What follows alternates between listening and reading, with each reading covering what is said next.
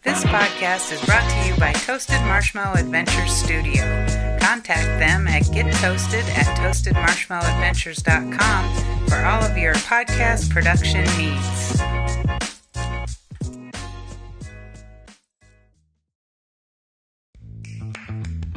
Good morning and welcome to Not Everyone Gets a Trophy with Amy and Mo.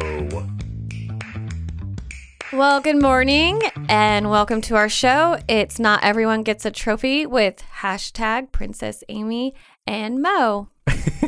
Did you not like that? It was great. It was great.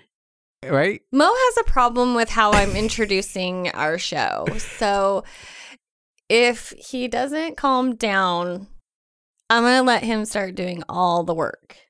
Which I've been doing the work. But welcome to episode number 15. Is it 15? Episode 15 No, it's not. It is. It's number 16. or 16. 16. episode 16. And um, we're almost, it's season one. I think we're going to end up with season one at the end of the year, right? well, I don't know if it goes by season. It does. Okay. All right. So today we have this amazing person who every time I need something, I call the neighbor. Because when something goes wrong, you call your neighbor. The coolest thing is when you do actually do have a neighbor who is a med student because they don't charge you. and I think that's great. I love free healthcare. It, it should be free. Right? So every time, I don't know. No, like- it can't be free. I work in healthcare. I need a paycheck. yeah. So every time I have this headache that I've never had before, if I, I'm a little paranoid, I, I, just- I just call my neighbor. And I always lie. Oh wait. I tell him he's fine every time. well, welcome, Spencer. Thank you. Spencer, the cool neighbor, Hassman. Mo's Mo's cool neighbor. Yeah. Welcome to our show, Thank you. Spencer. Thank you for joining us. Mm-hmm. and you've been listening to our podcast, right? Yes, yeah. I haven't listened to every episode, but I, I have listened to. I've heard several. Yeah.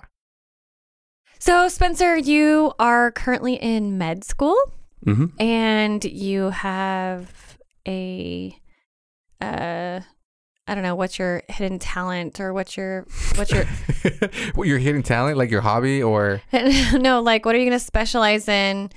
Sure. Yeah. What, what have you decided to do since you've been in med school? Because med school is hard, and there's a lot of different avenues that you can go down. Mhm. Yeah, I definitely have. Um, I really like complex, serious problems. Um, I like to take You're care of people definitely who are going to like me. Oh, great, great. Yes, A complex, serious problem. Um, so yeah, dumpster fire right here. you said it. I, no one else. Said I that. never lie. okay, I appreciate that. Yeah, so um, kind of leaning towards internal medicine, potentially surgery, critical care. Um, definitely not going to be a pediatrician. I keep trying to bug him to be a, pe- a Pete's doctor. There's no way. I Why- love kids. I love kids. Why Working not? with kids professionally is a nightmare. it's so hard. You have to like develop a whole different language and like different skills to actually try to elicit what's going on with them.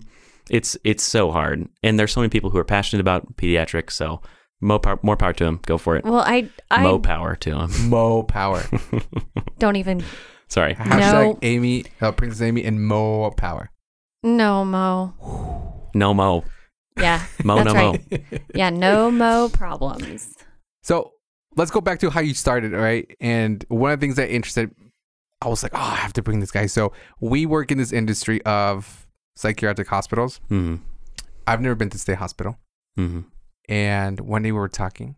He's like, I have a rotation at State Hospital South. And I'm like, oh, tell me all about it. Right? Yeah, because we are isolated to one hospital. I like I I work in men- mental health, and I've only practiced at one hospital. So I hear about other places, but I don't really know what goes on. Mhm. So like, and the worst part is if you have a family member who goes to state hospital, it is five hours away from here. Yeah. You can't even visualize what it looks like, who's there. And what you can visualize is all those scary movies that you would see of people like shock therapy, Mhm. like putting things up your nose. yeah, like the insane asylums. Mhm. So for a family member who perhaps is has a family member there or is going, like, can you walk us through a little bit of man, a little bit of what it what it feels like? Yeah. what you observed? Sure. I, and, you know, just to kind of preface this. This facility is not terribly old. I think I think it was built in the 80s or the 90s. Um, it was originally founded the same year that Idaho became a state, and it was called the Idaho Insane Asylum. Wow. Which See, is- the, the, the name, the yeah, name. it's brutal. it's brutal. Yes, Um, and that's kind of a scary thing Yeah. because what we have been introduced to as a society is that really crazy people go there and really Mhm. weird things happen. hmm Well, and that's not necessarily untrue. Oh, uh, maybe it's not, ex- it's not. That's not exclusively what what goes on there, but um, yeah, it's it's a it's a newer-ish building. Um, they have kind of four separate wings um, for dependent upon the kind of problem that the person has that they're going to. Um, the hospital only takes involuntary admissions, so either folks who um, have been deemed that they, they need to have this care um, or they're you know need to receive care coming from jail something like that. But generally people who end up at the state hospital are are being sent there by the state. Um, each wing has a separate kind of men's and women's side. They have kind of a common area in the center as well as some um, like a field area in the back so they can get some time outside if they have that particular privilege. Uh, but generally um, a you know regular day for a patient there is there's there's a variety of like group therapies that happen each day. There's a couple different activities that happen. They can check out books in the library, watch movies, listen to music, things like that, and they have um, meetings with their um, social workers generally every day, every other day, and then a meeting with a psychiatrist once to twice a week, kind of dependent if they if they need more follow up or not. Um, Okay, so I have a question about you being at state hospital. mhm. If you're going into internal medicine, is and that's kind of what we were talking about. Um, what what are you doing at state hospital? How do you And- end up there? Yeah, why? Yeah. How did you get in that rotation? So medical students are required to complete. Um, there's quite a few electives we can do, but there's a certain core set of rotations that, was we an have to do. No, that was that was Oh. one. Psychiatry is one of the core rotations that Okay. everyone has to do. Well, I think Mhm. that anybody needs to have some sort of like basic foundation of mental health Yeah, going into medicine. Well, actually, going into any job, um, but for sure medicine. hmm Okay, Ye- so that makes sense. Okay. yeah. And I, I mean, the time that I had there was has really been invaluable in terms of like how I approach, you know, an encounter My with neighbor. a patient. Yeah, as I approach Mo. Um, oh God. I've learned how to deal with, you know, let, let me let me just like have that moment. For He's a off second. his pill. he needs a, he needs It's a like foundation. of- school. The neighbor, I'm just running down the street naked. He's like, I had to have a mental health stability. Like I had to have a rotation in mental health just so I could deal with Mo. yeah, but just yeah, my neighbor. oh gosh. Okay, keep going. sorry. but yeah, it was it you know it was really fascinating to you know the, the first patient I saw was a woman who was who has been convinced that she um, is going to have twins. It was pregnant with twins for about three years. Um, you know, has seen of course multiple negative tests and all that type of stuff. But you know, she's she, it's her delusion.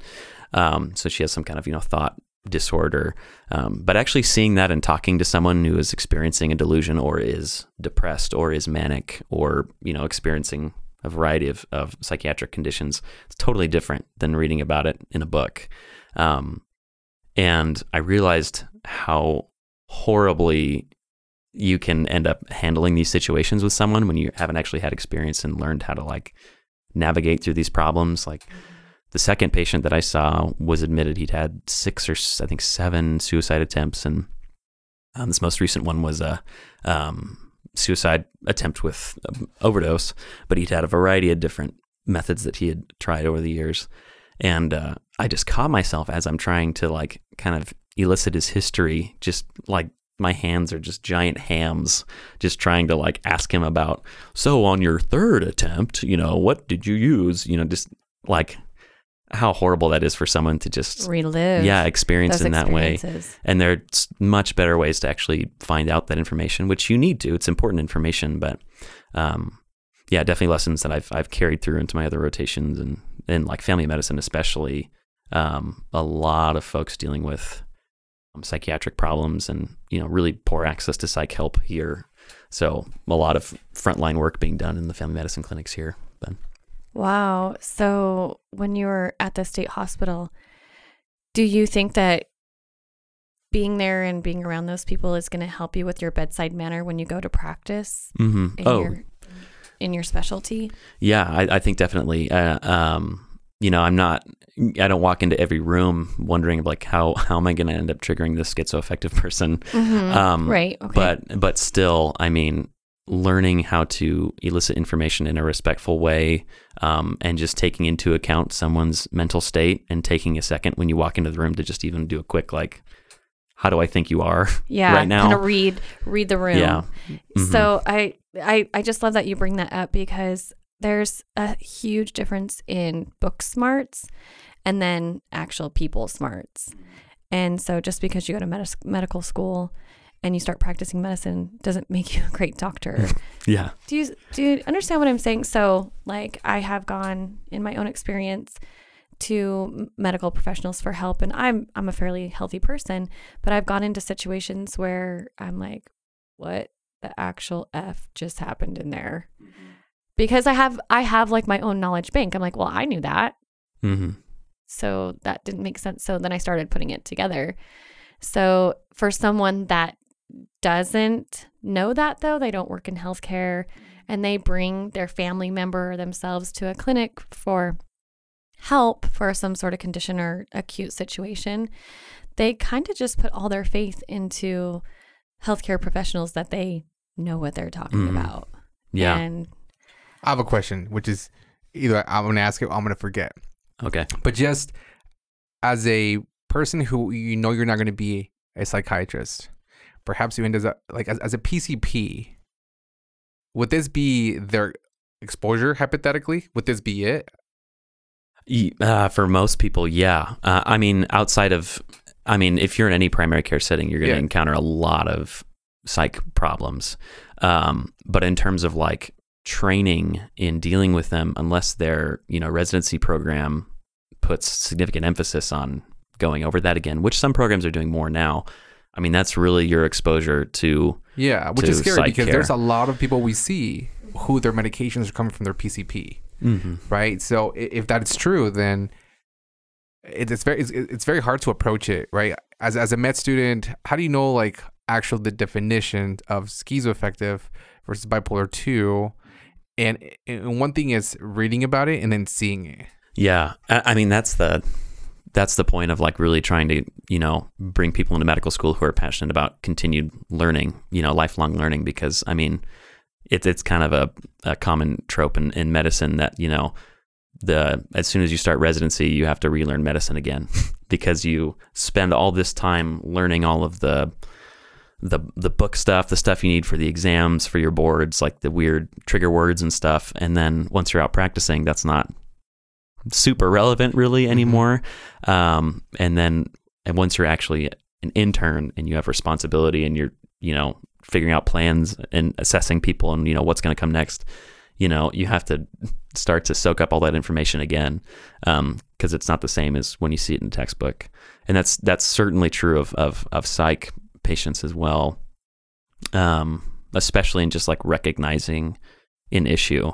I don't know how many people that I've seen diagnosed with like, you know, schizophrenia, schizoaffective disorder, and it's just like, oh, this this person is manic and they're having some hallucinations with their mania. And that's that's it. That's it. Yeah, and it's like, okay, that's not that's not what that, you know. Yeah. slap them with the like even a. UT, UTI. I mean, it happens Oh, all the yeah. time where Mhm. we have people coming in and and everyone always thinks, oh, they're they're schizophrenic, and then I mean, I think the doctors are pretty good to see like, well, how old are they? Well, is this the first break? Well, that's the first thing you check, right? That's Yeah. one of the things that I've learned working in that environment. But if you don't spend that much time, it's those little things that that you're not gonna remember. You Mhm. might remember perhaps the medication, Yeah. right, and and, and the big things, but um, I do see a lot of disconnect between the PCP and a psychiatrist. Like I feel like there that's that's a huge disconnection. Yeah, and I, I think especially in an area like this where access to psychiatrists is so limited. Like I think in East Idaho, I think there's two. I know one retired recently. I think there's only one or two actual um, physician psychiatrists. excuse me, in East Idaho, which is just wild for that an blows area. my yeah, mind. That's not enough. yeah. I mean, there's there's psych NPs and NPAs as well, um, which is great, and I'm so happy for for mid level providers to be filling that gap. It's it's excellent. Um, but yeah, I, I think there's- there's an increasing bur- increasing burden on primary care folks to have a, a more usable knowledge base in psychiatry because the the um, the foundation's just not there um, in terms of like actual access to providers. So So what was I guess going into it your your your knowledge? Did they did they prep you? Did they say go read about all these diagnoses and and then and go for it, or do you learn as you go? Like what is your Mm. like? How does that happen? So, you know, we had a mental health block second year of medical school that was, you know, kind of my foundational knowledge base for moving forward. And I reviewed some things before I started. Um, the only assignment I had my first day of the rotation, my preceptor said, um, just make a list of generic medicines and then put the brand name next to them because we use them interchangeably all the time. Make sure you know those. And then from then on, you know, I had I had education from my preceptor. I had my own texts that I was going through, and we had like weekly didactics. Um, so yeah, certainly when you're on the rotation, there are educational goals that you need to be achieving, which are doable. The the problem is retaining that information. Mm-hmm. Long You know, term, right? yeah, that's what I, that's what I was further saying. down like, the a- road. like a twenty. So yeah, so my question is: is do you feel since you've done your your mental health rotation that it has prepared you for your practice when you go into your specialty? I, I think so, yeah. And I, but I think more the combination of because I mean the, an inpatient state hospital is a, is another level of uh, it actually is a really unique patient population because most people there are not in a you know they're not super agitated because they've already been pumped full of Haldol and, and, and benzos. So they're actually pretty chill by the time they get there for the most part. I mean, they- there are, of course, plenty of times when things go awry. Um, Well, a lot of these people that do that are at the state hospital haven't they come from acute care facilities? yes. Because I don't know, I'm not sure if like state hospitals take patients like straight from an ER or straight from a house. All I know in my experience is they go from an acute care facility to them. Yeah. or so from the jail. hmm So the, Right, the, the okay, general so- pathway, there, there's the jail route. Mm-hmm. There is um, coming from you know kind of like a mid-level psych hospital when they say you know like hey we can't we, we don't have the the means or the you know the safety measures to deal with this person.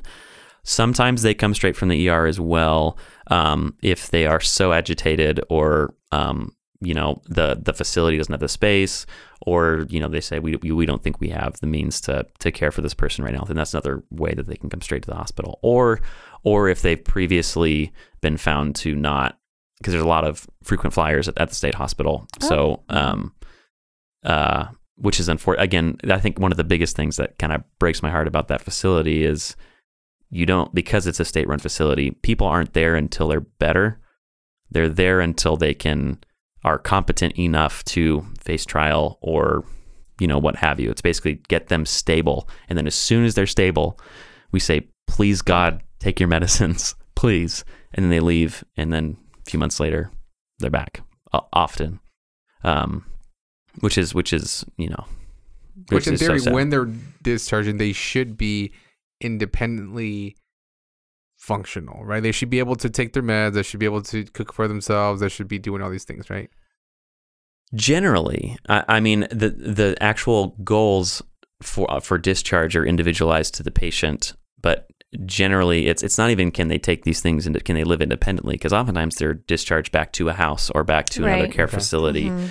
Um, it's basically what like do they have an adequate degree of um, just recognition of their of of what's going on Or and- like safety awareness, like they're not a danger to themselves Is themselves. it that or Yes. danger of the initial concern? Because I, I, that's what I've noticed, right? They came in for hallucinations. Are they experiencing that? If if they're not, if they're taking the meds, then push them out, right? Yeah, it, and it's kind of more along those lines. Basically, basically, the facility wants to get people in and out quickly. And I, Mhm. I'm not saying they're kicking people out when they are, you know, totally disoriented. They're not doing that, but it's it's not a definitive care center. Um, there are a lot of people who could benefit from longer stays, and a lot of people who could benefit from not being there at all. It is the worst place to be if you are suicidal or depressed. It's a horrible place to be, especially in COVID. You like can't go outside. You like can't do anything. You're just like stuck stuck inside in this kind of these like bleak halls. Oh my gosh, these facilities were designed for people you know, who are really agitated and having, you know, thought disorders. But for like depressed people, man, it's just the worst. It's just the worst place to be. Were you exposed to Syringa? Uh, I uh some I think patients who came from there. I've never been Okay. there, but Okay, I was just wondering because I know that it's like they call it the place of no return kind of Oh, thing. gosh. Um, and I've never really understood what it is. So I was wondering if you were exposed to it or not. At the that's the oh shoot no the syringa is that the is that like the It's like older. the- there's it's is it at the same site? Yeah. Right. I'm trying to remember because there's a that there's the main state hospital facility, then there's like this brand new mhm. like nursing home facility, which I yeah. think is Syringa. that's Syringa. Yeah, It's really nice. It's really beautiful. It's like brand spanking yeah, 'cause new. They redid it, I think. Yeah, it's like a brand new building. It looks really nice. Um, it is like a you know, um, elderly care facility. So in terms of it being a place of no return, So Yeah. you know what I you know what I find really interesting is if you made that comment about um, people that are depressed and suicidal, and it's kind of like the worst place to be. But where else would they be if they were not safe? So um, I mean, I experienced that with with some of the kids I've I have worked with, and they're you know they tell me it like this is torture. I feel worse here, and my best information or the best response is at least you're safe and you know but it does bring a different perspective. Like I, they do say that this is the worst, and I'm like, but you're depressed. Like, like yeah so so it's a challenge because my response is you know like i i tell i tell kids and i tell parents like i'd rather have a pissed off kid for being where they're safe than a dead kid Mhm. so where if they're not safe because they are suicidal and and and usually at state um, or these higher level of care facilities, these patients are like chronically ill and they are serious. Mhm. So if they are not there, where do they go? well, and I know there's there's nowhere else for them to go. Um, which which and that's that's what's terrible is that like like you're right. Like I'd rather have you be here and be safe than than the alternative.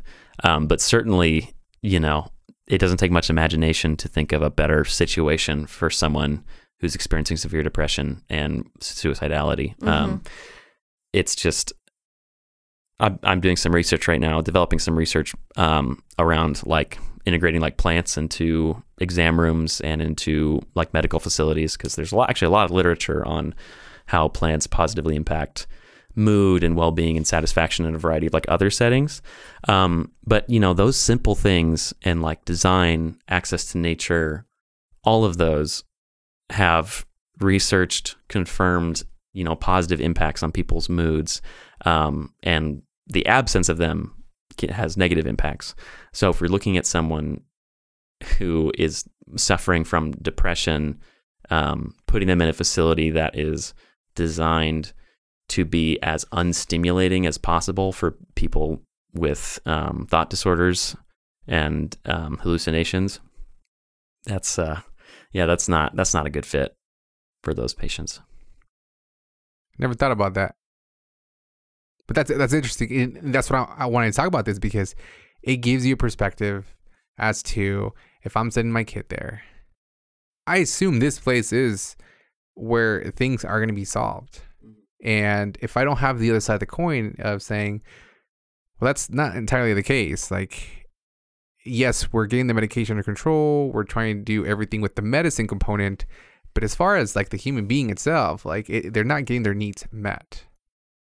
If it's COVID, you can't go outside. If it's snowing, you can't like the vitamin D, like the sun, all those things that you should be getting, they're not getting. hmm Um, one thing I, d- I do want to bring up too, because I love the staff that I worked with there. The people there care so much. I was really surprised, I guess, by um, how much just an investment and care the especially especially the social work team and the nursing staff and the and the providers um, gave to these patients and you know recognizing these these problems in the facility I was I was really blown away so I, I don't want to make it sound like this terribly Oh, bleak yeah. place Well, I, I Um, have Yeah, to, I can also like attest to that because there are so many jobs in healthcare right now, and I've I have a lot of experience in a lot of different areas in nursing, and by far, mental health is the most exhausting Hmm. nursing that I've ever done. So I know I work there because I have a passion for it. So I think most people that work in mental health facilities, it's because they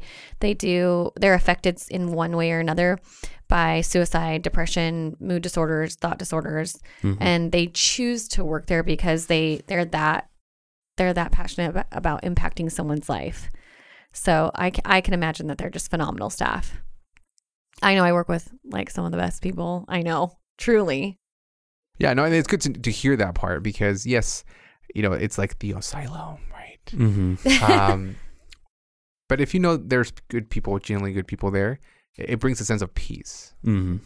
Even though perhaps now you know, well, maybe it shouldn't be what you know this crazy adventurous thing either, because then it promotes like, well, shoot, every time life gets hard, there's paradise, right? And I think there's there's this combination of well, we have to get this job done, and if it looks like Disneyland, well, we're gonna struggle getting people out. Yes.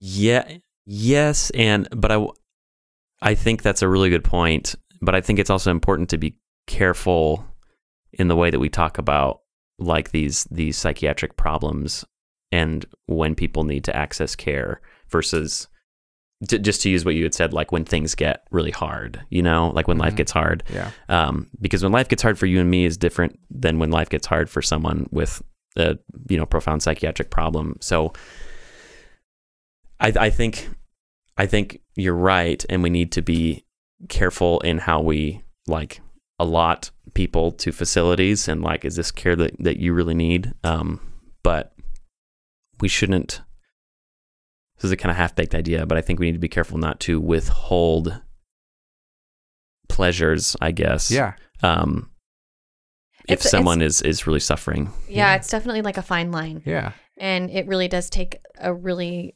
creative individual to be able to facilitate both treatment and like that that Disneyland like mm-hmm. uh like positive reinforcement and get and Yeah. give them the like the the grace and the pardon and the you know like praise and yeah that's that's one of the biggest things that i think that we have a Yeah. Have and a I- hard you know, I time give an example of my daughter going to San Francisco, right, going to Lucile Packard. Mm. Like we go there and everything's like, wow. Like it's it's this treatment that it's just almost perfect. Like the, the, this it's just fluid and it's it's meant for care and for families. And there's this like this almost this wrap around and and you feel like things are just gonna go well. Then there's this, and, and when we talk about mental health, we're like so far from that Mhm. we are removed as though like what we're doing is enough. Like I don't it's it's very hard for us seeing like I, I see the medications that we're giving, I see the things that we're doing. The structure perhaps changes outside the building, but but but the, just this idea of us educating the, the public as to where we should invest, it's not moving. I, I don't, don't see it moving. Yeah, well, I mean, psychiatric care is absolutely in the in the dark ages relative to like other fields of medicine. Like the medicines that we use are so just like brute force on your brain. I mean, they're they're just there. There's no nuance or finesse to how they work. They're not elegant drugs at all. Um, but we know that they help in some some patients, which is great. I'm not and I'm not against the use of these medicines. We need the medicines. Um, but they are they are you know throwing a truck at a at a very small more um more precise problem I think that it's just from my perspective, it's it's really hard to treat like these disorders because we have different medications that we can use, but there's no cure. So in the medical part, you know, you break a bone, uh, we do this, this, this, and this, and then it heals. And we use this medication, that medication, that surgery, this surgery. It's like we have a protocol for any sort of medical need that you would that you would have. But in mental health, or psychiatric disorders these are going to be chronic issues like some some of them are acute and some of them are chronic so i i feel like it's always going to be this battle between like thinking we're doing the right thing and then trying to think outside the box to do better mm-hmm. yeah i think you're right um there is a treatment though it's called a prefrontal lobotomy Is that the, where you they put the the thing up your nose? Yeah. Oh, I gotta go uh, transsphenoidal through the. You know, my kid always eye. tries to do that with his uh, Q-tip. He's performing his own And I'm lobotomy. Like, Well, one, is if it he, long enough? you if he can't do suddenly with a Q-tip. appears really like calm and you know relaxed some one day. That's why I'm like, do it again. Uh oh. Almost like he's catatonic. All right, you did it, son. Good job. High five. Oh wait, you can't do that. Oh. Okay, so I'm throwing another question. Hmm. What is the difference between MD and DO? Yeah, great question. Because I, I, I, I sort of explain it. I, I always say DOs are like the social workers, and then the MDs are more like the LPCs. I don't think that's right. Like just that's ter- an that's an interesting thought. oh, but far from that, huh? Dang it. No, I He's so nice when he like slams you down. You're I- like, right? interesting. That's different. Well, all right. Yeah, I like that's it, why he's my Spencer. neighbor. That's why I know he can't say no to me. it all comes from my mother. She was she's absolutely that person. Just like hmm, interesting. And then you're like crying because you're like, oh, mom, I, that's so mean. This is the best that I can do. Sorry, Karen, I love you. um, yeah, so uh, DOs started showing up. Um, AT Still, kind of the father of osteopathic medicine, which DO stands for Doctor of Osteopathic Medicine. MD is uh, Doctor of Medicine. Um, he showed up kind of late 1800s and kind of developed this these principles around like how the body and like the connective tissue, muscles, bones, and everything's kind of connected. Um, and as you help the, the body physically align appropriately and, and be in a position of health, that increases the body's ability to do what it needs to take care of itself, if that makes sense. Yes. Um, in you know modern day today, um, MDs and DOs go through four years of, of medical training. DOs have their own um, like certification exam, um, which is the COMLEX. D- uh, MDs have the USMLE. A lot of DOs actually take the USMLE. Um, uh, and then um, we actually the the graduate medical education system, the you know the residency programs, those are all combined at this point. So we all are eligible for the same residency programs.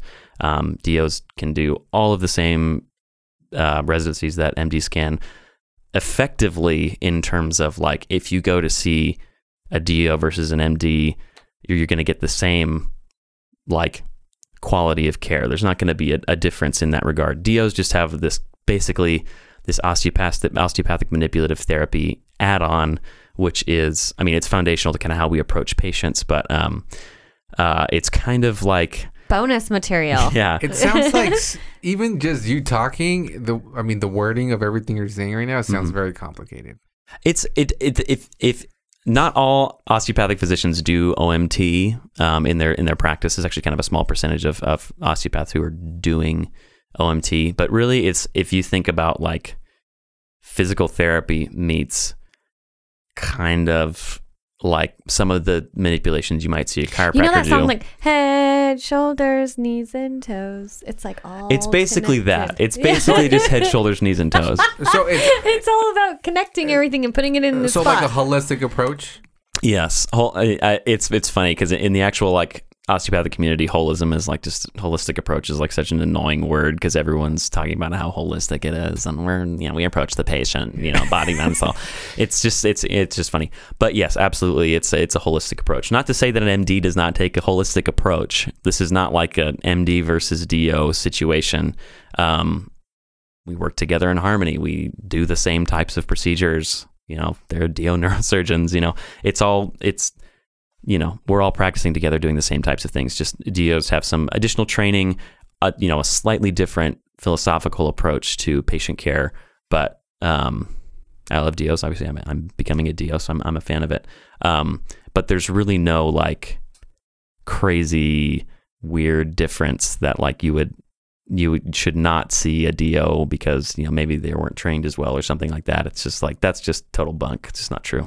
So in Idaho, we don't have an MD program. We have a, a, a DO program, Mhm. right? And that just opened up what like five, six years ago, right? Uh, it opened in 2018 because I started I started in 2019. I actually was going to be in the first the very first class in 2018 and then I decided to defer until the following year. But so, Spencer, I have a question. What made you go into medicine? oh gosh. My crazy neighbor. I thought he was your cool neighbor. Wow. okay. Me, no, me, you're me. you're my I'm the- crazy yeah. neighbor. Oh. How do I help Um, him? so I I won't make it a crazy long story, but kind of going through high school, was like dead set on I'm gonna be uh, I'm gonna be a pilot in the Marines. That's what I want to do. I want to fly the VTOL F-35s, which weren't even out yet, and I think they still don't work, which is great. I you know dodged that bullet, I guess. Um, but then started in school um, and uh, thought perceived what I believe to be a call to ministry. So I changed my whole setup at school, and I uh, became a ministry major. Um, about six months into that program, realized through a I'll spare the details of that, but that wasn't what I was, you know, feeling like I was called to do. So took a couple years exploring just about every single you know major you can think of kind of settled on political science actually graduated with a degree in political science um, and then at the kind of the conclusion of my sophomore year i was talking to my dad who is just the sage. I love my dad. He's such a good guy. What did your dad Um, do? my dad works in food production management. I've done that forever. Yeah I don't know what that is, but it sounds like, Like- he, he's Well, I like food. sounds like he makes Yeah. like a lot of Cheetos and yeah, Yeah, yes, yes, basically. I mean, he worked for like Purina forever, manufacturing. It's it's all That's just dog like food, manu- right? Yeah, but he Purina, the dog food, is a different company from Purina, the like animal feed. yeah, it's not Okay. like MDO and DO, nothing like that. And it's not che- and it's not Cheetos. Chetos. Chetos, Oh, my Takis. oh okay, no. it's getting weird now. yeah. Anyway, um, yeah. So he was talking to me about. I was trying to kind of work through what I wanted to do, and I was feeling like you know I could go to law school. I could maybe get a you know get some more education in political science, do a PhD program, and we were just kind of like chatting about that. And then he just like casually said like you know you could be a be a doctor if you wanted. And I had literally never ever in my life thought about healthcare as something that I could do or would do. Never cared about it. Never had a lot of it. I mean, I loved science, but I never had much interest in like anatomy or like physiology, anything like that.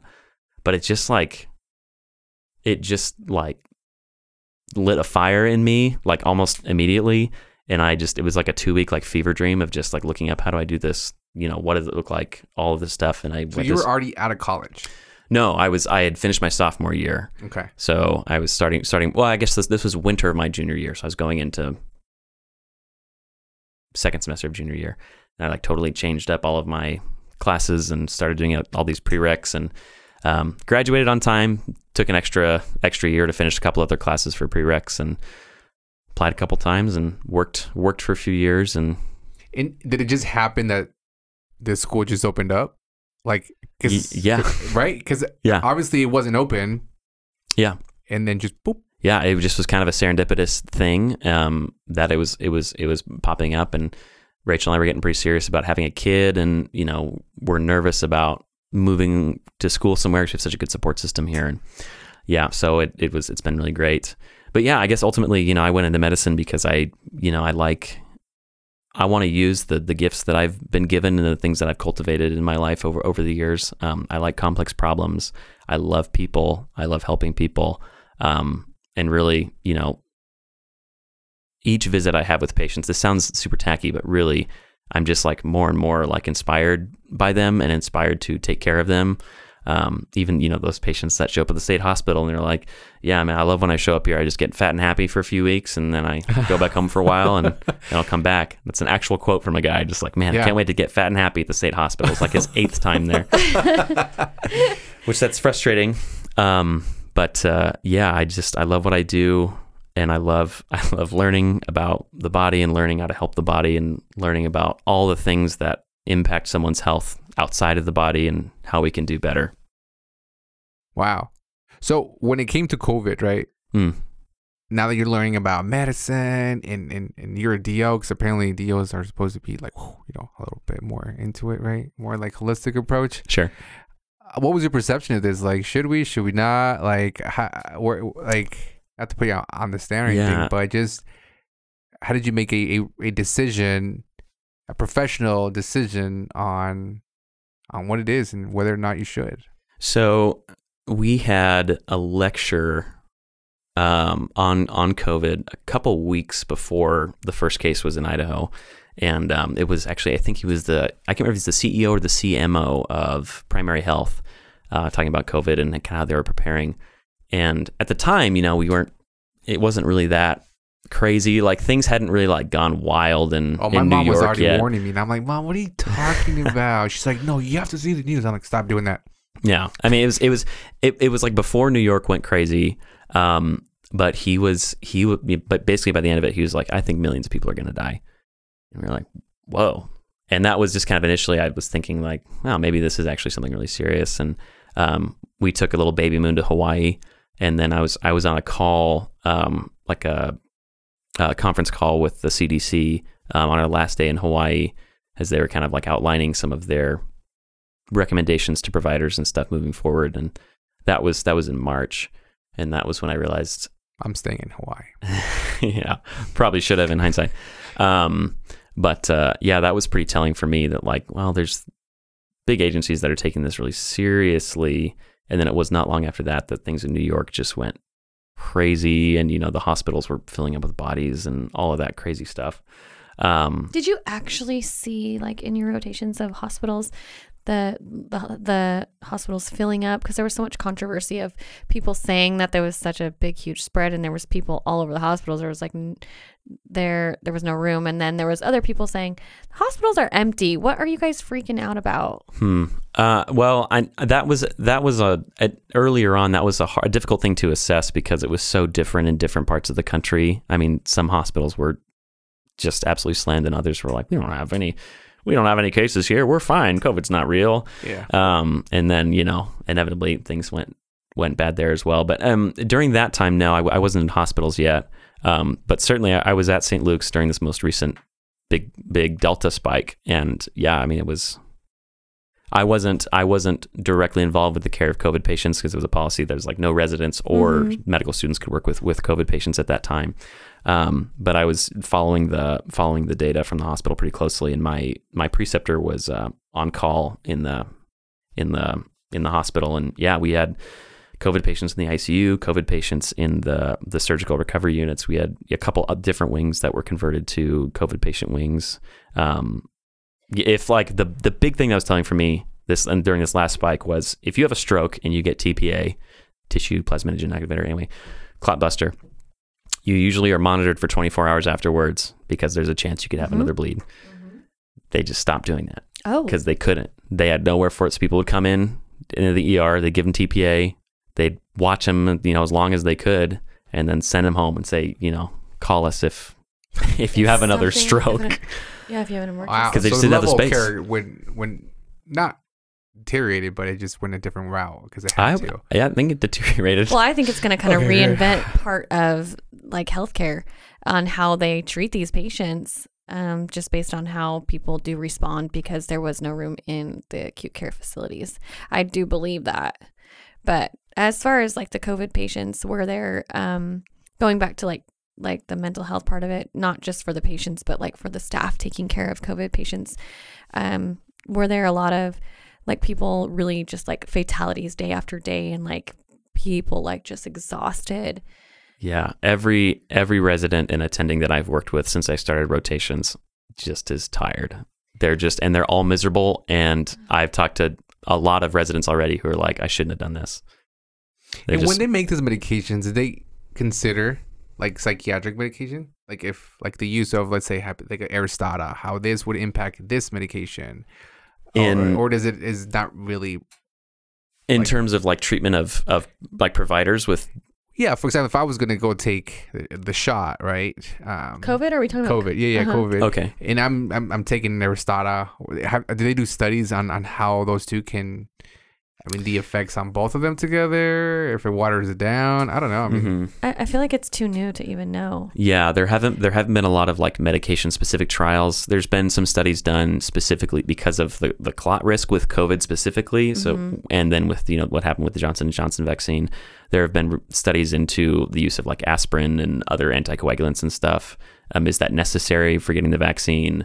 Um, and all that's been like, no, you don't really need that. Um, but like you know, caution in like the hypercoagulable population.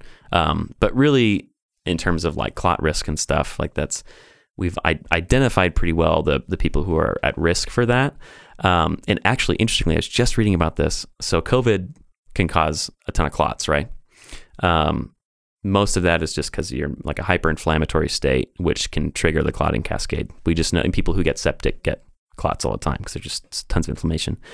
But also, COVID is um, has been shown to in not all patients, but in patients who are getting clots, like half of patients who are getting clots in this one study um, are getting autoantibodies similar to what we see in like antiphospholipid syndrome.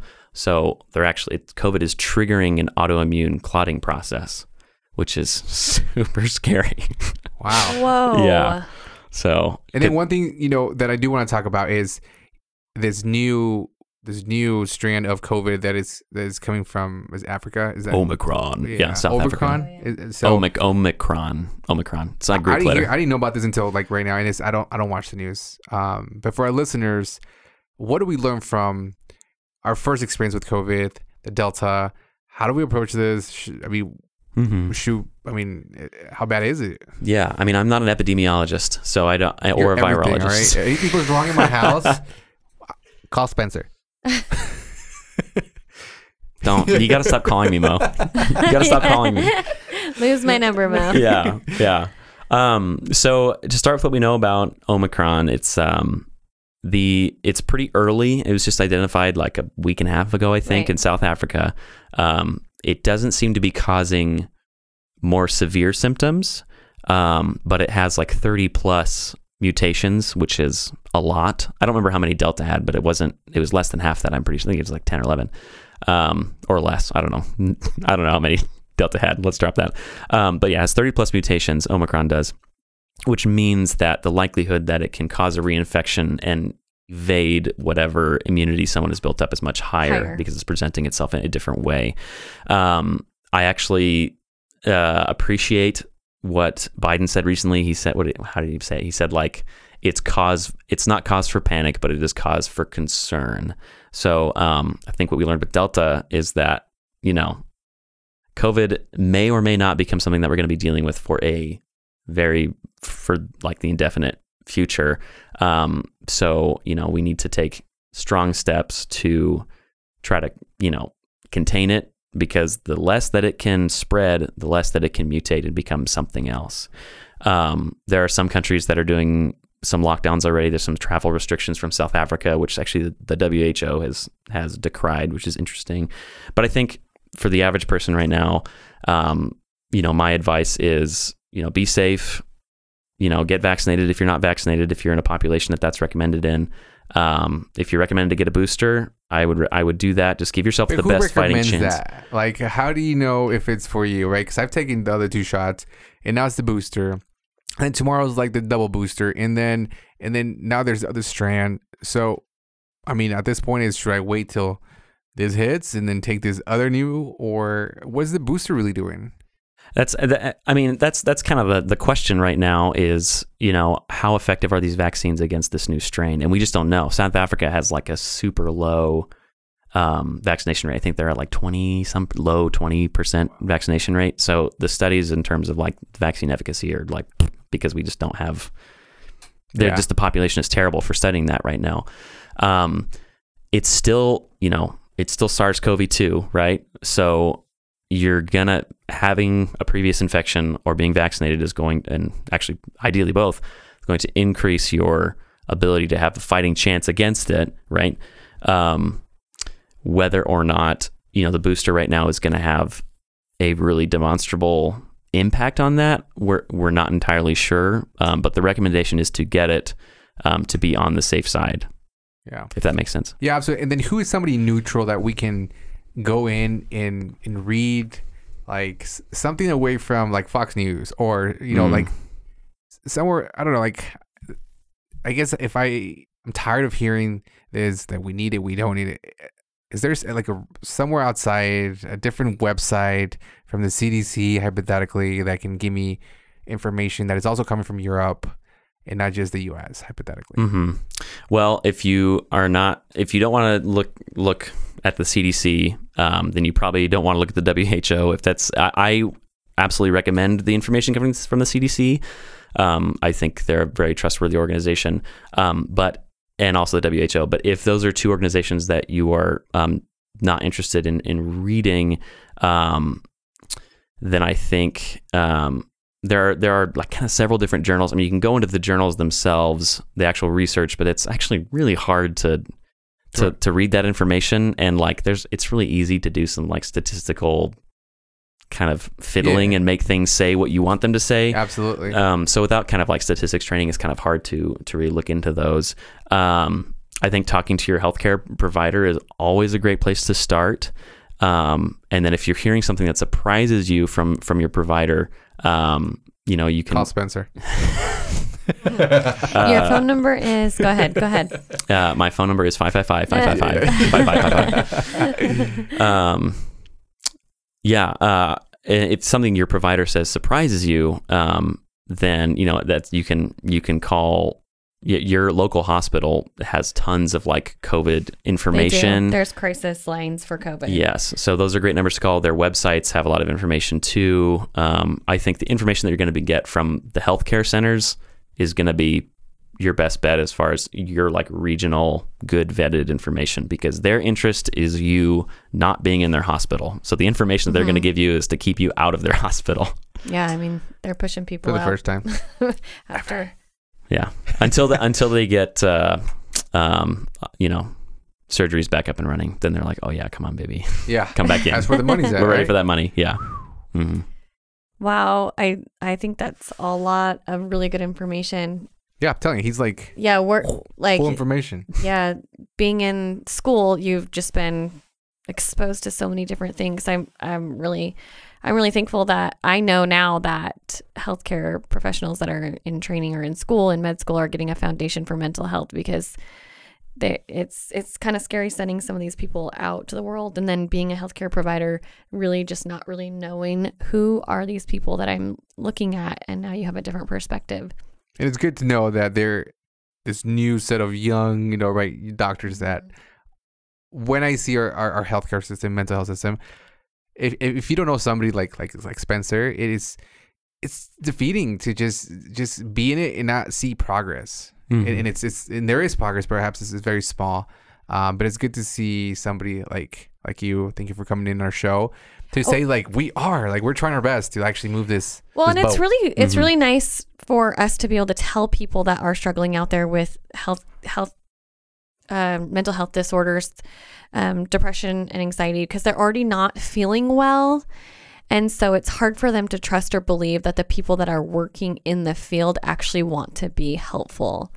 So it, it's really good to be able to put that out out on our show for people that are listening that um, everybody that we've come across they are passionate about um, what they're doing and there's Yeah. there there are helpful places and there's a lot of people that are that we're connected with so they can they can find out from us or on our show that this is what it looks like if you go to these places so you know what to expect Yeah.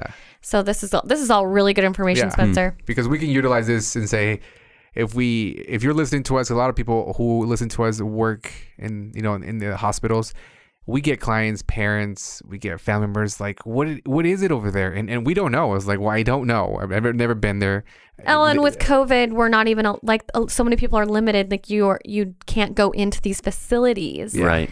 They're, You're Mhm. so you're so limited. So you just have to like basically like our parents just put together this vision from what their kids are telling them and of course you've seen it. Like Yeah. this this place is torture. I you know yeah. I don't want to be here. This is what we Mhm. do. And and they're painting their own picture but it's really hard to actually see what's going on there. Yeah. so now this is good stuff. Thank you so much. It'll be resourceful for those family members to just hear.